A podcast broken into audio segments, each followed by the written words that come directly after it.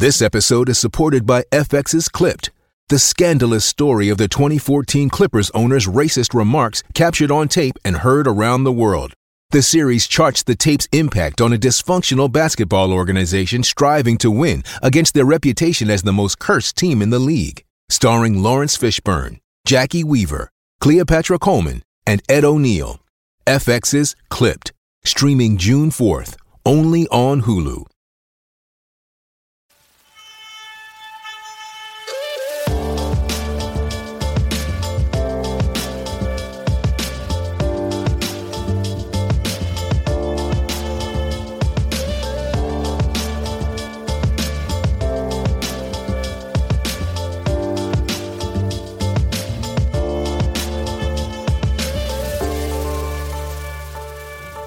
Hello, Bulls fans. Welcome to Bulls HQ, Chicago Bulls podcast. My name is Mark. His name is Will. Will, how are you? Happy New Year. How are things, mate?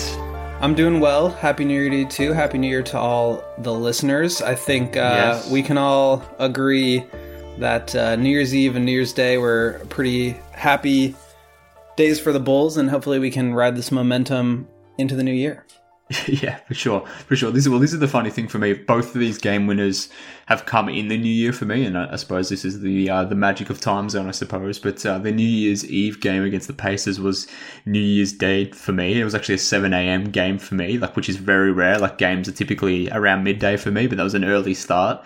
And I was kind of annoyed, like coming after coming after like New Year's Eve, they're having to get up at like seven o'clock to to watch a Bulls game, and it was pretty terrible game for the most part. But then DeRozan did what he did, and then obviously followed it up the next day against that against the uh, Wizards with a maybe at least in my opinion that was probably a more tougher game winner. Like the, that that corner three. Do you, do you think that was a in terms of de- degree of difficulties? Which one do you think was uh, a more difficult shot? The the, the Pacers one foot step back it wasn't really a step back, but the one foot three or the the corner shot where he had two guys basically draped over him. Which one was more difficult in your opinion? I yeah, I think the the corner one just because he had Yeah, all of his yeah. momentum going away from the basket, whereas like I mean it, it was kind of a fading shot, but he was dribbling and his momentum was going towards the the basket on the one legged New Year's Eve heave.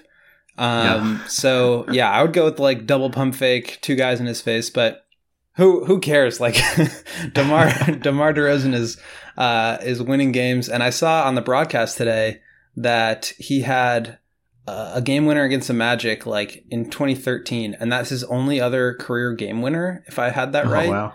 And Yeah, then he hits two in a row for like only player to ever hit two game winners uh, on consecutive days, and in NBA history, and uh, joins Larry Bird as as the only player to hit game winners in consecutive games. So we are witnessing something special here with DeMar DeRozan. He is he's just amazing. Yeah, and look, that was my takeaway as well. Immediately after it, like after I came down, obviously, like initially, you're like what what what is this? On both shots, actually, I was like, what the hell are you doing, Demar? What what what are you doing? Like there was Vooch, I think, was open on that Pacers jumper, and if it wasn't Vooch, then then Zach was open in the corner as well, and then you know that that that cor- that corner shot there against the um against the Wizards, the audacity to pump fake to then take your shot. Like I don't understand how how he and Zach get away with that, but that they for whatever reason love doing so, and it works out for the best, I guess. But, uh, more often than not with the, both of these guys, but the, I mean the audacity of both of those shots and the fact that they both went down and. I obviously didn't expect them to go down. Not to mention the style points attached with all of that stuff. But you know, once you once you calm down from the moment and you realize what you're sort of witnessing in real time, like we were going to be talking about this DeMar DeRozan season for a damn long time, and look, maybe that uh, reverberation of that conversation will continue for a long, long time, depending on what happens in the playoffs and, and those sorts of things. But I mean, through 30 odd, let's call it 35 games, the the what DeRozan has done, what the Bulls have done with DeRozan, the fact that the Bulls are now two games clear atop of the East, in large part because of the way DeRozan and LaVine have come together. Like, it, I don't know, for whatever reason, I took stock in those moments and just and just really started to really appreciate the the level of season that we're getting out of here to, from Demar. I mean, last last episode we were talking about the fact that the Bulls have sort of stumbled their way into two top twenty players at least with Demar and Zach, but. But what what what uh, Demar is doing right now, the fact that he won Player of the Week is probably going to be Player of the Month for December. Like we, I hope Bulls fans are sort of relishing this in real time and appreciating it in real time. I'm sure we will be appreciating it for years to come in you know the following number of years, but uh, hopefully uh, everyone's appreciating it in real time and realizing the uh, the level of play that we're actually witnessing here. It's uh, it kind of reminds me of like a weird inverted version of like Jimmy Butler's sort of coming to superstardom era. I, I think that took course over um, you know a few seasons, but it just like reminds me of like his forty point half against the Raptors and that like tip in game winner alley oop against the Pacers, and just like yeah, some of those moments that you'll be thinking about in five, ten years of just like incredible Bulls moments that obviously like aren't going to be on the same level as you know the 2011 Heat series or anything like that because it isn't the playoffs, but just like really special things that are happening all in the same season. And I think what's different is obviously like Jimmy Butler was 23, 24, entering, starting to like find himself as a superstar in the NBA and entering his prime. DeMar's like supposed to be coming down from his prime, you know, 32 years old and just playing at such an elite level. It's it's really really special and fun to watch. But I also think you kind of alluded to it here and I think we should talk about it a bit. Is just like how bad some of this basketball has been and him bailing bailing us out of just you know, games that were pretty ugly, um, Magic included. We're recording here after the Bulls take down the Magic um, on Monday night, 102 to 98. But uh, yeah, some some really sloppy games, but we're so lucky to have DeMar to just carry us into these wins and and start to really uh, move move our way up the standings here. Yeah, look, definitely the last few games at least um, have been very bad. I mean, they, they had two quality offensive performances against the Hawks. I think last time we spoke was after the first Hawks game, then they went on to win again against Atlanta, a depleted Atlanta team, but they beat them down pretty easily. And then run into a bit of a, um, you know, I wouldn't say good teams in the Pacers and the Wizards, but teams that are frisky teams on a back to back heading into the new year. Like, there's always a risk to that. And look, we can come back and talk about our predictions from last week and uh, you, you, were right about it. I was not, but nonetheless, uh, you know, it, it, could have gone either way, I suppose, just just due to the fact that the Bulls weren't at their best. But uh, the the way I'm looking at it, or at least the pers- pers- uh, perspective I'm approaching, you know, the, their last three or four games with, is the fact that this team, by my math at least, maybe I'm wrong. I believe they played six games in the last eight days or at least six games between the 26th of December to the to, uh, to January 3rd up until the Magic game. So that's a lot of damn basketball to be playing in just over a week, and to be doing most of that without without your coach for, for starters, but without Lonzo and uh, Caruso for the bulk of it. You lose Javonte uh, last game with a groin injury now that it's going to keep him out for two to four weeks. Tyler Cook got hurt in the game uh, against the Wizards. He rolled his ankle or sprained his ankle. He looks like out, he's going to be out for a number of weeks. I mean, you already were without Tony Bradley. Like the Bulls have been playing undermanned. They've been playing a lot of basketball in, in, in a quick succession of time here. So, you know, yes, it's been ugly basketball. Yes, they've been rescued uh, by by Demar in these instances, and maybe some of these wins shouldn't have been wins, but nonetheless, I, am still I'm still coming out of it feeling pretty high. One because of the way it's the way it's ended, but nonetheless, like you know, schedule they basically beat the schedule loss. Like I was predicting that they were going to lose to the Wizards because of a schedule loss, but they they got it done. So the fact that they're winning these games in spite of injuries, in spite of COVID, or like in spite of playing poor, like it is super encouraging nonetheless for me at least. Absolutely. I mean, this is they're taking care of business. That's what you need to do if yeah. you want to be a high seed, you know, 50 plus win team. Um, right now, I'm just looking here at the um, expanded standings on ESPN.com. They're 11 and 6 against 500 or better teams and 14 and 4 against below 500 teams. So obviously they're playing at a really high level against good teams and being competitive and, and really successful in those games. Like the Nets, for example, are 8 and 10. So, you know, they have not played as well. The Bucks are 8 and 5 the Heat are 13 and 9. So, I mean, the Bulls are right up there, if not better, than most of the other high seeded East teams against really good teams. And then they're just not losing to the bad teams, which is what you have to do. Um, mm-hmm. And so it is kind of like to the run circling back to to Jimmy Butler, like he always used to say that like you know it doesn't really matter if you win, like everything just takes care of itself if you win, and that's kind of the case. Um, but I think also like some of the stuff can get overlooked, and you know if we're if we're splitting hairs, which you kind of need to do, um, if you're going to be entering the playoffs at high seed and deciding if you want to push all your chips in the middle and go for you know a big trade at the deadline. Like these are things that you need to be thinking about. And I think you have two important notes here. One is that like the Bulls can not play their best basketball and they can still win those games. And uh, that's just something that we have not seen in a really long time that they can hang around. Um, even against good teams, um, against teams like the Magic, where they started the first quarter of 15 points, um, they can keep themselves in games and then go out and close out. And um, yeah, I think that's that's pretty exciting, pretty special. Yeah, for sure. And look, this Magic team, they're, they're not a good team, and I'm, I'm certainly not going to suggest as much. But the Nets lost to the Magic a few weeks ago. The uh, the Bucks lost to the Pistons tonight, if I'm not mistaken. The Nets also lost tonight, which is why the the Bulls are two games up at the moment. So, like to your point, like the Bulls are taking care of care of business, maybe more so than what certainly the Nets are. Um, the Bucks are coming back now after a, a, slow start to the season when they had a lot of guys out injured or you know in their COVID protocols and those sorts of things. So. Nonetheless, like the Bulls are doing what they need to do. They're, they're taking care of business as you sort of alluded to. And for me, like today against the Magic, like I, am completely okay with um, you know this level of performance, particularly now that we're going into a four day break where the Bulls come up against the Wizards again. So like I would assume that uh, they they can, that they can take care of take care of business against the Wizards at home on Friday Friday night. So I would, I would assume after a long layoff here, a well deserved layoff here, that they'll uh, they'll get it together again and play a little better on Friday night. But will like I mean the Bulls got to win.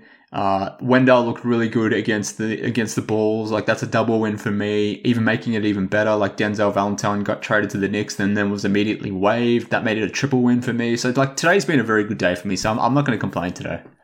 We are winning in 2022. That is it's a good start to the year.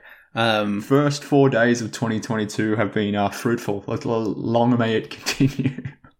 But uh, no, to your point about the schedule, I think uh, another sort of piece of news uh, that we should address here is yeah. the makeup games on the postponed games mm-hmm. that the Bulls, uh, you know, weren't able to play due to due to COVID. So um, they rescheduled the December 14th game against the Pistons for January 11th. They rescheduled the December 22nd game against the Raptors at home for January 26th, and the December 16th game at the Raptors for February 3rd. So they've uh, put those two, those three games back in, and then um, had to do some other moving around. So they'll now play uh, at Oklahoma City on January 24th and at Atlanta on March 3rd. So the schedule does get a little squeezed here moving forward, just because of you know um, some of the games that they had to take off. Uh, they basically like haven't lost in almost a month now, just because. I mean, mm-hmm, they yeah. they probably beat Detroit and maybe Toronto one or two of these times, but um, those games obviously get like injected into the schedule later on, and the ramifications of that are adding in a few back to backs. So the schedule will get tight. Um, and to your point, I mean, we're just banking up these wins here and and that's really going to matter later on down the year. Yeah, and look if it if, if it feels like the Bulls haven't lost in over a month, it's basically because they they haven't like they're, they're twelve of uh, of their last fourteen. So they have benefited a little bit because obviously you know they went through their whole COVID thing at a time when other teams weren't, which was a, a disadvantage, let's say. But they they got through it okay with only like roughly two or so losses from memory, but they're sort of on the back end now, catching teams who are sort of are running into their own COVID issues, which is helping the Bulls here, particularly against the, the Hawks, for example. Um, and even the Pacers had some guys out. But yeah, these games are going to be have to make, be made up, which is, I guess, a good thing. But hopefully the Bulls catch those teams at the right time. But nonetheless, we'll find out. I guess in uh, January, I suppose, is when they when we start getting these games again soon. And you know, I think there's a couple later on in Feb and March. But as as you sort of noted there, so yeah, it's good that they've been worked back into the schedule. Obviously, who the hell knows what happens at that point? Maybe this Bulls team looks very, very different at that point. Like, we who knows what the roster looks like at that point? Let alone our roster, what their roster is, whether it's due to COVID or anything like that, or injuries, or maybe just just trading time. Because it, as we get closer to the trade deadline, then maybe these maybe these teams start to look a little bit different. But focusing on the roster that we have on hand at the moment, well, like one of the encouraging things for me is despite like obviously Demar doing his Demar things and you know just just buoying the balls to to wins when maybe they shouldn't have won with these outrageous jumpers that he's making, but what has been super encouraging to me is the fact that Coby White has been so damn good, and we're all celebrating the DeMar DeRozan game winners, and rightly so, like we should be, like uh, historic performances, as as you mentioned before.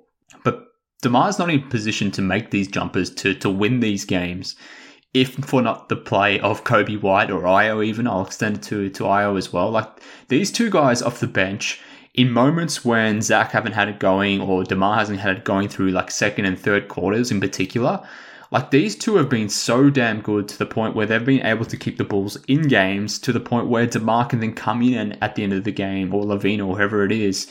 I mean, specifically been DeMar in the last couple games, but these guys have kept the Bulls in these games, these ugly games that we referenced before, which maybe they would have lost had it not been for Coby White and Ayo. So, like, we might not even be talking about DeMar having these amazing performances if we're not Coby White, who over his last six to seven games has just been absolutely fantastic.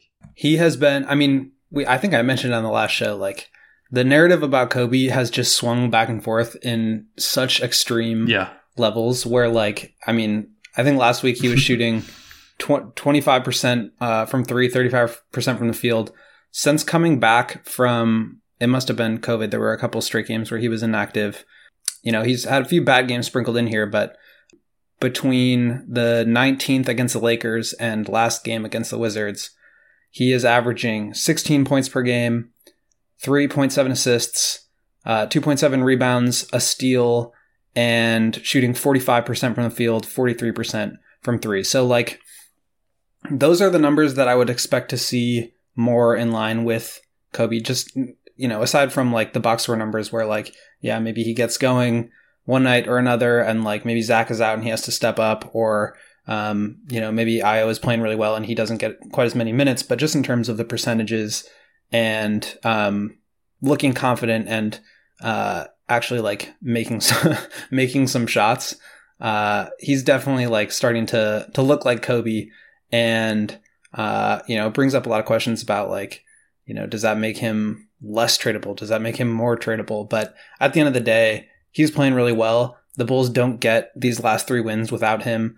Um, he's been playing at, at a really high level. I think he's he's shown a lot defensively as well, some playmaking chops. So uh, yeah, I'm I'm very pleased with how how Coby is playing, and and tonight was no different. He uh, he was really good against the Magic let's see here. He had 17 points on 7 for 11 shooting, um, 2 of 5 on threes, 2 assists, 2 rebounds. So uh, another solid showing in 35 minutes. And, and the Bulls need, especially with Caruso out, like they need that scoring burst off the bench. And he's kind of falling into place, falling into a role that makes sense to him.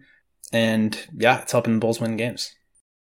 Yeah, completely. And I, I, guess what I've really enjoyed about this Coby run at the moment is the fact that he's done it in, in multiple ways. Like there's been games where he's had, you know, typical heat check Coby games where he's come off the bench and had 20, 25 points, drained a lot of threes, played that six man, six man bench score role like exactly how I would have envisioned him doing. But then he's also had games where he's, where he's been, you know, dishing the ball. And I think he had a game, which game was it against? The um, Atlanta, the game that we hadn't talked about, the game after we last podcast, where he had his 12 assists. Like he wasn't, he didn't shoot the ball great that game, six of fourteen, but he had twelve assists and still impacted the game positively um, from a from a playmaking point of view to the point where he was one assist shy of his career high. But then, like you referenced today, like against the Magic, Zach didn't necessarily have it going against the Magic. DeMar didn't necessarily have it going against the Magic either from a pure efficiency standpoint. But there's Coby again bobbing up with 17 points. And this time again, doing it off the bench. Whereas, you know, earlier in the week, or he was starting for the Bulls because Lonzo was obviously in health and safety protocol. So, like, not only has he shown uh, an ability to do it in multiple ways on the court. Like he's done it in multiple ways, whether he was as a starter or as a bench guy, which to me is also very encouraging as well. But like that tandem of doing it with with Ayo, like Ayo doing some amazing defensive things against uh, Trae Young, but then also having some great defensive moments against Bradley Beal against the Wizards the other night as well. But like offsetting those two guys together, I think has been really fascinating over the last sort of five to seven games. And there's been a lot of conversation among the fan base as to you know whether Ayo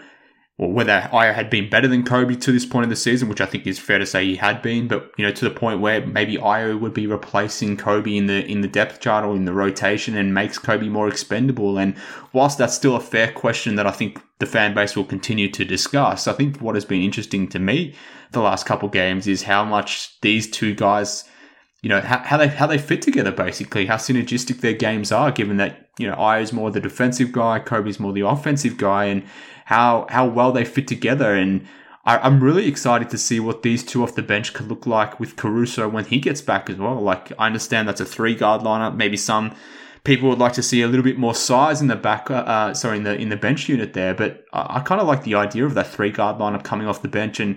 I'm just wondering wondering how potent they could be if Coby and Ayo maintain this level of play when uh, Caruso gets back, knowing how good he can be. So if Coby can keep this up, if Ayo can keep this up, then I don't know, it gets really interesting all of a sudden. Yeah, I think they have started to play together a little bit more. To your point, yeah. Um, tonight, I there was a, a nice play where Coby got into the into the middle and sort of whipped a pass over to the corner for an IO3, I think it was the first quarter. Um, and I, I, do really like what you said about them comp- complementing each other. Um, and I think, you know, I talked about this a lot last week, but they are going to need to have people step up and um, and contribute in different ways in the playoffs. Uh, I think obviously like the fact that they're both sort of combo, not quite point guards, mostly off guard, you know, types of players, it would make sense that they'd kind of be like fighting each other for minutes. But I do think there's a world where they can coexist and um, yeah, I mean, I think we're we're starting to see how that looks. Uh, obviously, Caruso's not been back in the lineup yet, but I think you know the Bulls are a pretty short team in terms of height, but um, Ayo's got a really long wingspan. Caruso obviously can defend up multiple positions. Um, I think they can do a lot with some of their smaller guard heavy lineups, and and that's really what they've done all year. I mean, DeRozan has been playing a ton of power forward minutes. Derrick Jones Jr. is six five, playing pretty much strictly power forward, if not center. So they have been playing short height wise, but I think just the versatility of long, you know, especially like Ayo has been so impressive at the point of attack the last couple games. Um, I, I, think they can do a lot together. And as long as, yeah, it kind of just depends on whether Coby's shot is going in, because I think a lot of what Ayo does travels a little bit better um, than what Coby is. Yeah, I mean, I, I, agree. I don't necessarily disagree. And, and my initial thinking was that, you know, Donovan would just have to sort of plug and play, you know, one of the guys, depending on matchups, depending on who's got it going on one specific night. But, if, I mean, if Coby, I'm not expecting him to, you know, come in and shoot seven from 11, you know, every game. And to be fair, like in this run of games where he has been good, like the last six, seven games, there have been games where he's been closer to his career percentages of, you know, something like 40% from the field and 35, 36% from three. Like he's had those games, but even in those games, he's found ways to contribute. So as long as he can play at the level that we saw last season, and, you know, I had a problem with this level of, of play last season because he was the starting point guard. But if you're getting that level of play from like your seventh, eighth guy, let's say like Coby in this instance, but you're pairing him with guys who make sense next to him, like Ayo and Caruso do, like from a defensive standpoint, and then you have Demar next to those three in that second unit, and whoever you want to run it back up center, whether it's Derrick Jones Jr., Tony Bradley, Tyler Cook. I've loved what I've seen from Tyler Cook. It's really, it's actually really shitty that he's injured because I've loved the minutes that he's been providing, and you know he was playing really well. But nonetheless, like I'm not, I don't have too much of a problem of the small units against second units because not a lot of teams run massive lineups more generally, but even more so in second units. Like, how many big second units are there out there in the NBA right now? Like, I can't think of a ton to be honest with you. And look, that's that's more general against um, you know starting lineups as well. Like, I don't I don't completely understand this fa- fascination that some within the fan base have in terms of getting more bigs in, getting in more rim protection, all that stuff. Like I don't think it's in that dire of a need for the Bulls, but like for this for the second unit specifically, I I don't think it's really an issue either. So I, I really want to see what they can do together, and if that means you know Troy Brown Jr. is out of the rotation, if it means you know Matt Thomas no longer plays, then then so be it. Because Coby's played well enough to uh, to earn some minutes here, and if they can keep playing well together and keep connecting, like there was a play in, in the third quarter, I think it was, where I had a, a steal in the backcourt and created points with his hustle, and it was Coby that got on the end of it and had a nice running layup. So, like to your point before about them connecting more, like that, that's an example of that exactly. So, yeah, I'm loving what what we've seen from Coby, and more generally, I'm just happy for Coby as well. Like the fact that he missed basically all of the off season, didn't know really where he fit within the rotation of the team, given the, the whole team had changed. He lost his starting job. Obviously came back, started really slow, was really bad, predictably bad, and then gets COVID and he's out for another, you know, two weeks, let's call it. Like it's been pretty rough for the guy. So to for him to come back and to have this level of performance, not only to have this level of performance, but like for it to be meaningful and to the point where it's actually directly led to Bulls wins, I'm, I'm just really happy for Coby. So, um, yeah, which maybe is ironic of me to say. Maybe some people will be laughing, you know, at me saying those sorts of things, given I was a Coby detractor last season. But um, yeah, I'm just really pleased with the, the level of play he's putting out there at the moment. Yeah, and that's kind of what my point had been. Is like, again, I'm not like a huge Coby fan by any means. I think he like he had a really nice um, layup or uh, actually no, he kind of like he drove under the basket and did like sort of that Nash uh, like probe under the hoop and then pulled it back out and hit a fadeaway like you know 12 foot jump shot and it put the Bulls up a couple of points in the fourth quarter and then immediately on the other end uh, did not step over as a low man and gave up a layup to Franz Wagner.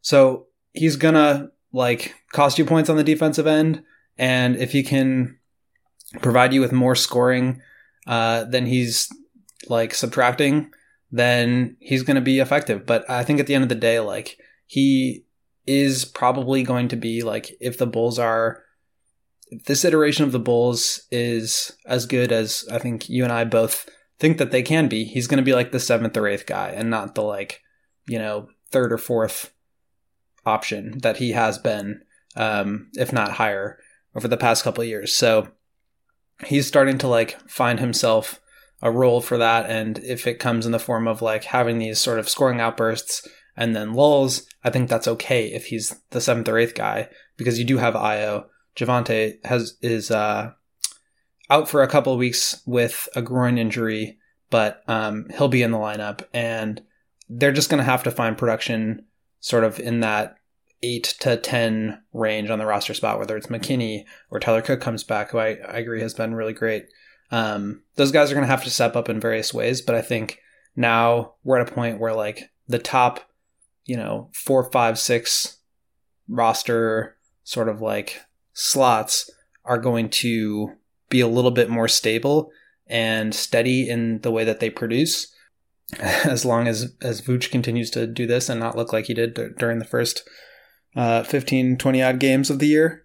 Um, so yeah i mean i think it, it, all just kind of comes together and when you have these coby games that's great but you don't necessarily need to like rely on him in that way um, that the yeah. that the bulls were kind of expecting to before they had this roster makeover yeah, look, and I don't think it's coincidence that both Vooch and Coby are playing well at the same time here. Like, I, I think there is some synergy between that, and, and I base that on the fact that those two really found a good partnership towards the end of last season when Zach went out with COVID last season, and it was pretty much just Coby as the main guy on ball, and obviously Vooch still learning the system, still learning learning his teammates at that point. For whatever reason, found a really good balance and partnership with Coby towards the close of last season. Like that kind of got re-established over the last five to seven games. I've noticed with particularly uh, with Vooch coming on, on board quicker than Coby initially, at least. But then Coby's starting to get it, to get it together as well. And like those guys have connected a lot in pick and pop sort of situations, whether it was you know Vooch shooting or, or Coby shooting. So they're sort of starting to find their partnership again, for lack of a better word. And, and I kind of want to see Donovan continue to pair those guys. Like they were really good together last season, and, and Coby thrives as a catch and shoot guy, and playing pick and pop with Vooch, who can draw, you know, the defender inside, or if he's outside, you know, he can, you know, continue to set those screens for Coby. Like I, I just like that partnership that they've got going together. So I don't think it's a complete surprise that both of those guys have started to find some form at the same time. I think there's a, a bit of a connection there between the two, but yeah, I'm just happy for both of them, to be honest with you. But it, it, it is intriguing because, you know, we've long been talking about on this show and, you know, a lot of other Bulls podcasts and cash considerations have been discussing it. Every other Bulls podcast is discussing it. Every Bulls fan on Twitter has just been discussing the, the notion of trading the younger guys like Coby, like Patrick Williams, for a more ready-made guy. And you know, I still have my opinion on that. And but I, I guess why I wanted to to raise it again will I, I, why it becomes more fascinating now is because one Coby is playing really damn well, but the, it was a, a point of discussion on the latest uh, Lowe Post where where uh, Zach Lowe had Jeff Van Gundy on, and they were talking about a range of teams as as they typically do. But um, the Bulls got a mention there, and they were talking about the Bulls more generally, but they got to the trade conversation about whether you know a team like the Bulls could seriously compete in the East, and if so, whether they would be a team at the deadline that potentially could go after Jerami Grant, and if so, would you trade Patrick Williams for him? And you know, Zach, I believe in that episode mentioned that he he wouldn't do it, and maybe he doesn't think the Bulls would do it.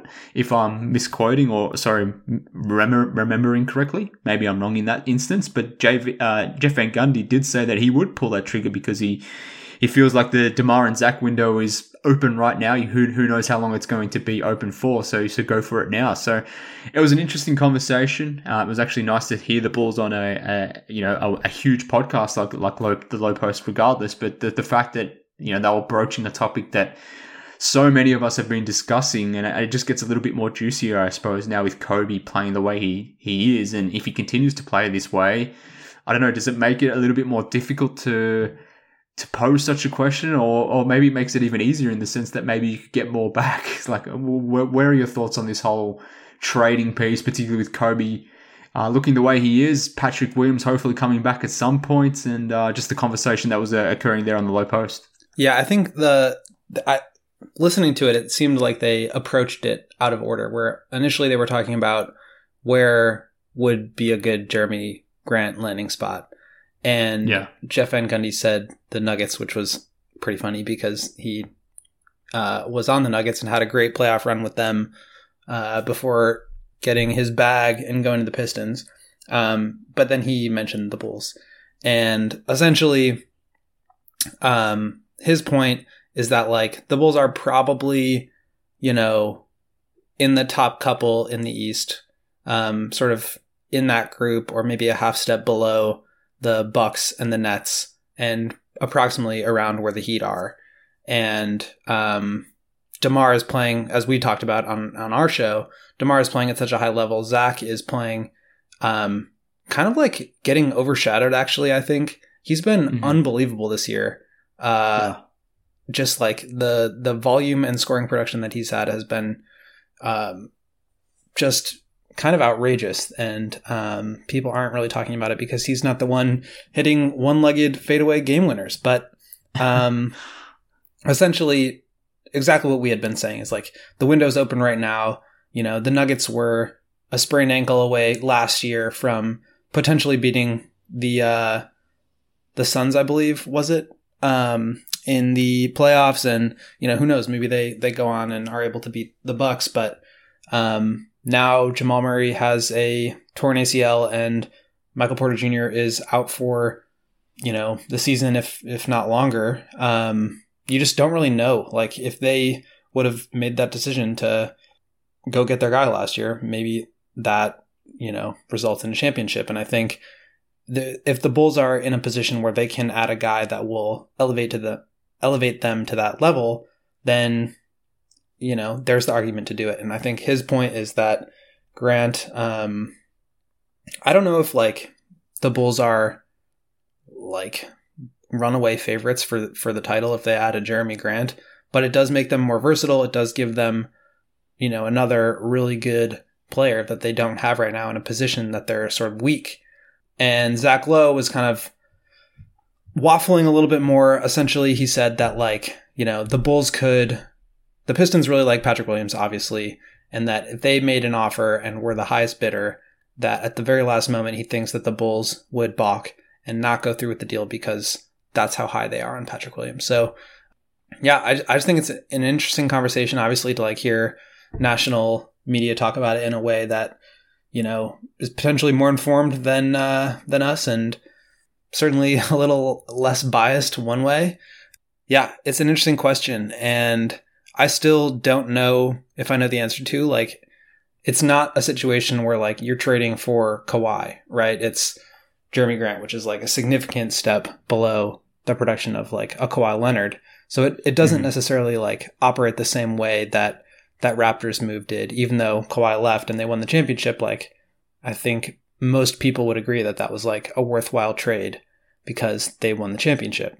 So it's just curious because I don't think that, you know, whether it's Jerami Grant or Harrison Barnes or Pascal Siakam, whoever it is that the Bulls could potentially target is really good enough to like put them over the Brooklyn, uh, over the Bucks and Warriors, Jazz, Suns of the world. I don't know. Yeah, I mean, you could you could spin it in multiple multiple ways, and and, and I know why certain people don't want to make trades because they don't think the Bulls are good enough, and you know why you're going to trade the younger guys to to acquire a win now guy. Let's say if you don't really think the Bulls have a chance at winning now, but like the flip side of that is so true as well. Like yes, it's not ideal, and for for like the Nuggets, for example, because Jamal Murray blows his knee out. But if he doesn't blow his knee out, then maybe we're talking about the Nuggets as champions, as you sort of alluded to.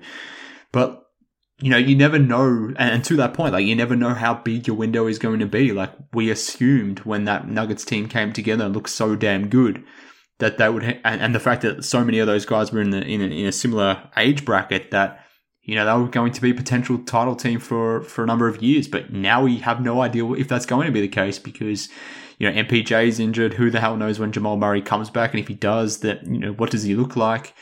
Um, so you, you just never know what how long your window is going to be. And given that you are getting these level of performances from Demar and Zach, like we don't know how long the Bulls window is going to be. But like Demar's 32, he's not going to be playing at this level for the next two three seasons. And you know, over the last ten games, both Zach and Demar are virtually averaging over twenty eight points a game, and you know, five or six assists a game. There's you know a couple.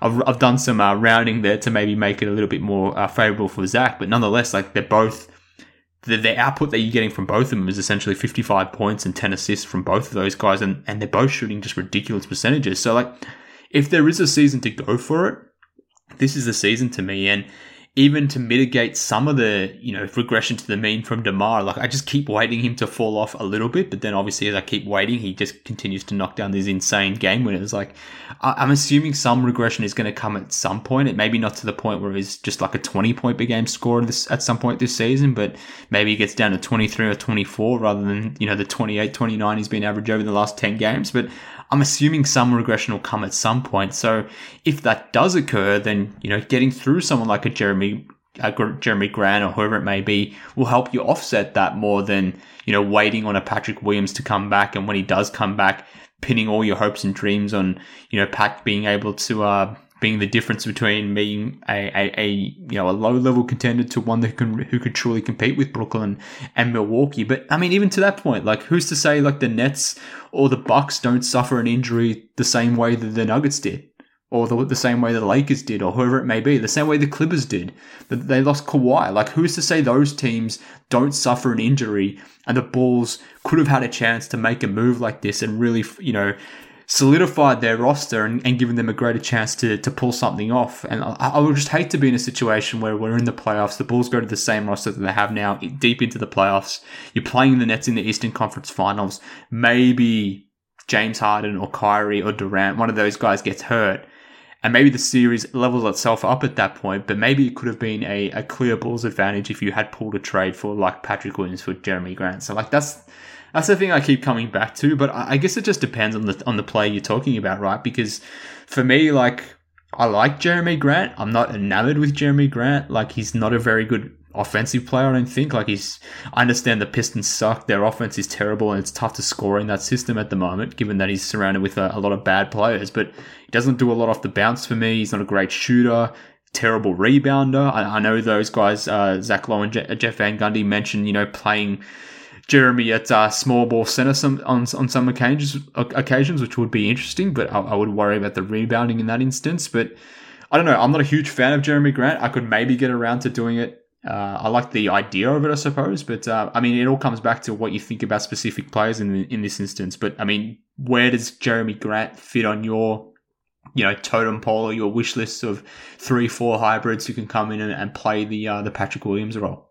That's a that's an interesting point that you dropped at the very end there is like play the Patrick Williams role. And I think yeah.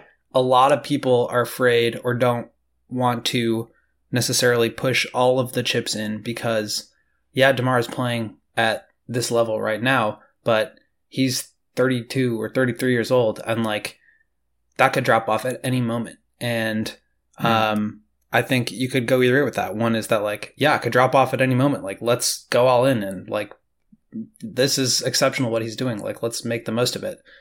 Alternatively, like, he could be 60 or 70 or 80% of what he is right now.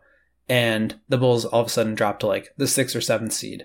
And now, if you've made that trade, then you're out all these draft picks and you're out all of your young players. And it's just like a, a tough pill to swallow.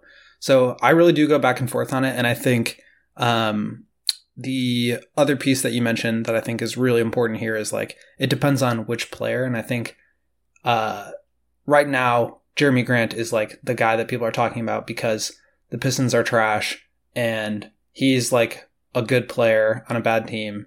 Um, mm-hmm. They have like been rumored to be selling him, but I think he probably gets. You probably have to overpay for a player who's that position right? Because like everybody wants a six nine wing defender who can like knock down some threes, not not on a super high level because he's not a super high level shooter, but um, you know, is he the guy that like elevates you over the top? And I think that's the part where I'm just not sure. Like, how much better do the Bulls become if they have Jerami Grant on them?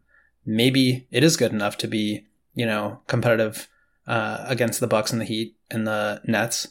Um, but I don't know. And I think that's where the skepticism for me comes in. I think the last few times we've talked about this, I've been more excited about doing it.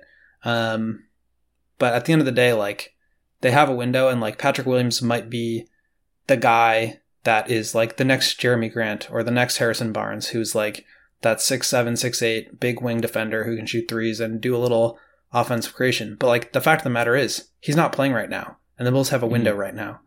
So it's tricky. It's very tricky, and I just don't think there are very many guys who are available. There aren't that many guys in the league like this, um, who like are that player archetype, and the few that there are aren't necessarily available. So you you're kind of like picking from a few mediocre to good level options, whether it's Barnes or Grant or Siakam or whoever.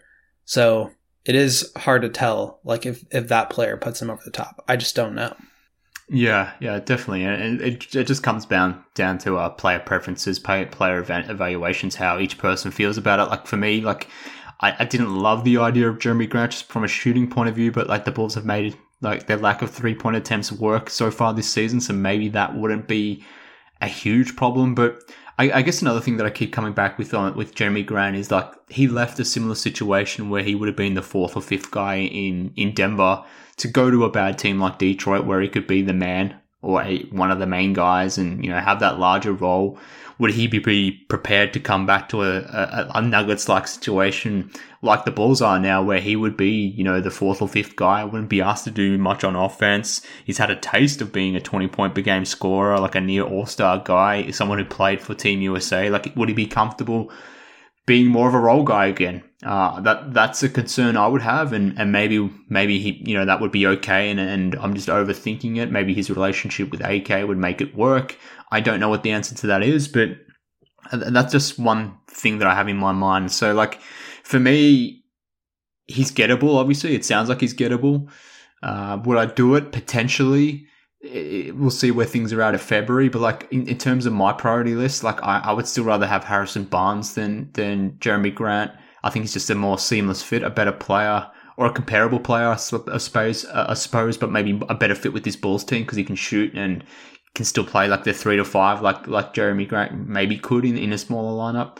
But I look, ideally it'd be OG for me. Um, that that would be nice. Probably not. Probably not uh, happening. But um, definitely know, not like, happening. I'm sorry to burst your yeah, bubble on that one. Yeah, I know. But look, I can still dream. Like it's like we said, we're, if we're four days into 2022, let's not get down. You know, this has yet, this has been a pretty good year for us so far. So who knows? It has. It's been a pretty good four days. so maybe the OG dream is still uh, feasible. But I, I guess what I'm saying is like I can talk myself into into uh, Jerami Grant, but it maybe depends on cost. And at this point, like, does someone like Jerami Grant cost that much? Like, do we really need to give up much beyond Patrick Williams and Derrick Jones Jr. from a contract standpoint? Like those two together, you know, let's call it 16, 17 million dollars as, as, as a, as a total. Uh, in order to make the, the the money work, that would work because Jerami Grant's on about 20 million a year. Like that, that can work in terms of the CBA do you really need to throw in any, any, additional assets at this point, whether it's an Ayo or Coby or Future First, whatever it may be, given that one, Jerami Grant hasn't been good this year. The Pistons were super high on Patrick Williams at the draft last year.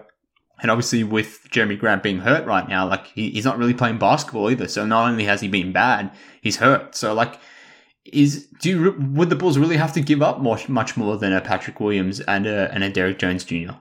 I think you're probably looking at like potentially the Blazers pick. But uh, yeah, I mean, I agree. It, they they seem to be pretty high on Pat. Um, understandably, it sounded like they were going to draft him had he fell to seven. Um, but I think if you're in a position where you can like get out of that trade while retaining Coby and the Blazers pick, and then maybe flip that combination into something else, like you know that could potentially be something. Um, it really, yeah, it's like I, I think it's gonna have to be a larger discussion about like what the the whole of the roster will look like too, because you don't want to like eat into your depth that much. Like I don't think Derrick Jones Jr. is like untradeable by any means, but he does fill a role, and I think you'd probably have to throw in like Troy Brown for some salary matching purposes, and like he had a really nice game tonight. I, I haven't given up on him. I think he's like could potentially be a solid player, but obviously he's like good salary matching. So um, you're just kind of like eating into your depth, and I think really you need like eight guys if you're going to be like eight reliable good players to have like a competitive playoff run. So that's another aspect of it that I would be wary of. And maybe Ayo and Javonte and Coby and Troy Brown and Derrick Jones or whatever, any combination of those guys can work. But um, yeah, I think at the end of the day, I don't. I'm kind of glad I don't have to be the one to make this decision because uh, it's a really tough one. But I also think like AK has made those hard decisions so far. He's put together a roster that like not everybody liked the decisions that he made. Um, they obviously like really lauded Caruso and Lonzo, but got killed for the Demar trade. Um, so who knows? I think he's gonna like get something done. It sounds like, and they're obviously like in a position at the top of the East standings where they should and probably will make a trade, but I don't know. Yeah, it's fascinating time. It's uh, obviously that's why AK gets paid the big bucks to to to make these decisions. Lowe kept reiterating on that uh, on that podcast that the Bulls are super super high on Patrick Williams and that he doesn't maybe even think that they would want to give up Patrick Williams. So maybe this conversation's moot in, in, in regardless of all this stuff because if the Bulls are that high on Pat and you know maybe they're prepared to just go the season without him and just get by with Derrick Jones Jr. and Javonte and Caruso sort of running through that four spot then yeah, maybe they don't do anything at the deadline, and and maybe they don't do anything at the deadline anyway because maybe the Bulls are on top of the East at that point, and I guess it's always easier to pull the trigger on a trade when you're like six or seven in the conference and trying to you know get yourself up into that you know upper upper echelon. But if you already find yourself there, like if you're already a few games clear of the Nets and Bucks come the deadline, let's say, um, assuming this continues as a trend, then maybe that makes them less likely to pull a Uh, a, a trade off for you know, or you know, maybe that impetus for them to make a trade, particularly if Coby is playing at the level that he is now, and you're still getting really good performances from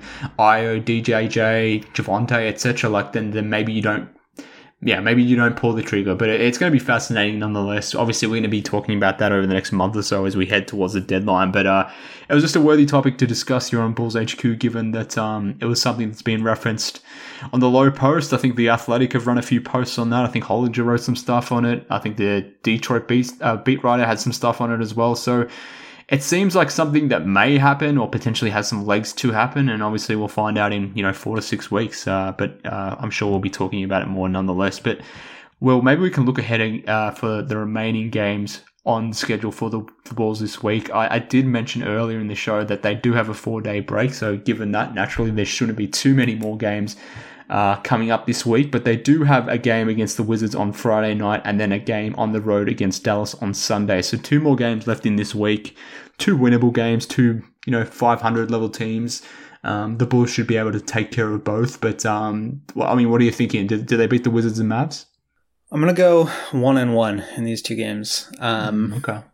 I think I've been pretty close to. I, maybe we should like go back and we should, yeah, we should keep a tally. Eh? Like keep an actual tally about this, but yeah. I feel like I've been pretty good. Um, I don't know, just gut feeling. It's like very difficult to win this many games in a row. They they've been uh, getting pretty close to losing a couple of these times. Like nearly fumbled it uh, against the Magic here tonight. Uh, obviously, Demar with the game winners down from or like from behind against both the the Pacers and the Wizards. So yeah, uh, they they smacked the Mavs early on this season. I could see them wanting a little bit of revenge. Luka is working his way back into form um, after an ankle injury and coming out of COVID protocols. The Wizards are going to be angry. Kuzma had the whole like Demar said to hold my beer thing. So I'm going to go one and one.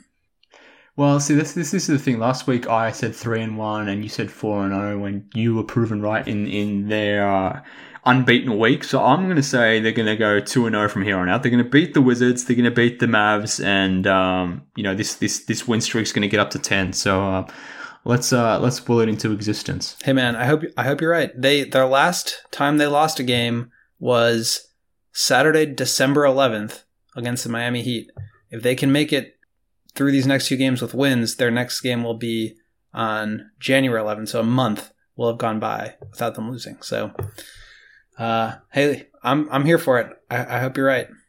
Hopefully, hopefully we'll we'll, uh, we'll certainly find out in uh, in the coming days. Obviously, next time we speak, we'll be reviewing those games and a bunch of other Bulls news that is occurring over the next week or so. So, uh, looking forward to uh, talking about the next couple of wins here for the Bulls and getting that win streak up to ten. But uh, William, thank you for joining me on this episode of Bulls HQ. A great start to 2022 for you, I, and the Bulls, um, as well as the listeners. I'm, I'm, hoping that is the case for everyone listening in. I appreciate everyone for tuning in to Bulls HQ.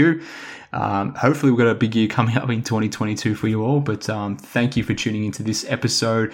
You know the rundown at this point, but nonetheless, I'm going to spew it off anyways. You can catch the show on Twitter at BullsHQ Pod. You can find Will on Twitter too at Won't Gottlieb. We're trying to get Will up to 5,000 followers. We're pretty close, Will, aren't we? Um, let me check. I think I'm pretty close. Uh, 26 followers away. Look, look, surely we can find 26 followers for Will. I mean, that was the plan to get him to, to 5,000 uh, I'll never need another follower after that. well, I mean, we've always got to have goals to strive for, but uh, our goal was to get you to 5,000 by the end of 21. We came close. we came really close. There. But I, reckon we can get there by the end of the week. So 26 followers. Go hit Will up on Twitter at Won't Gottlieb. I'm at MK Hoops. If you want to send an email to the show, you know, any questions, suggestions, ideas for us, whatever it may be, conversations that you would like us to, to have on the podcast, uh, you can send us an email, bullshqpod at gmail.com, five star reviews, all that good stuff on Apple as well. But that just about does it here on Bulls HQ. Again, thanks everyone for tuning in. Happy New Year. Hopefully, it's a good safe and healthy year for you and your families. Hopefully that's the case for the Bulls as well. Hopefully that's the case for you too, Will. But um, appreciate everyone tuning into Bulls HQ. We'll be back next week. Speak then, Bulls fans.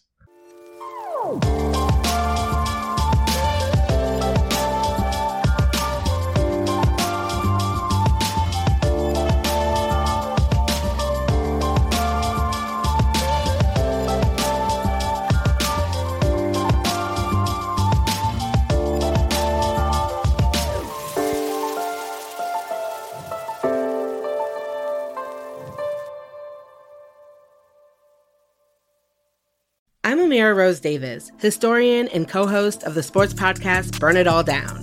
And now I'm hosting the new season of American Prodigy, all about black girls in gymnastics.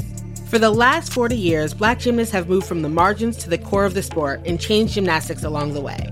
Now, they tell their stories. You'll meet trailblazers like Diane Durham, superstars like Jordan Chiles, and everyone in between. Listen to American Prodigies on Apple Podcasts, Spotify, Stitcher, or wherever you get your podcasts.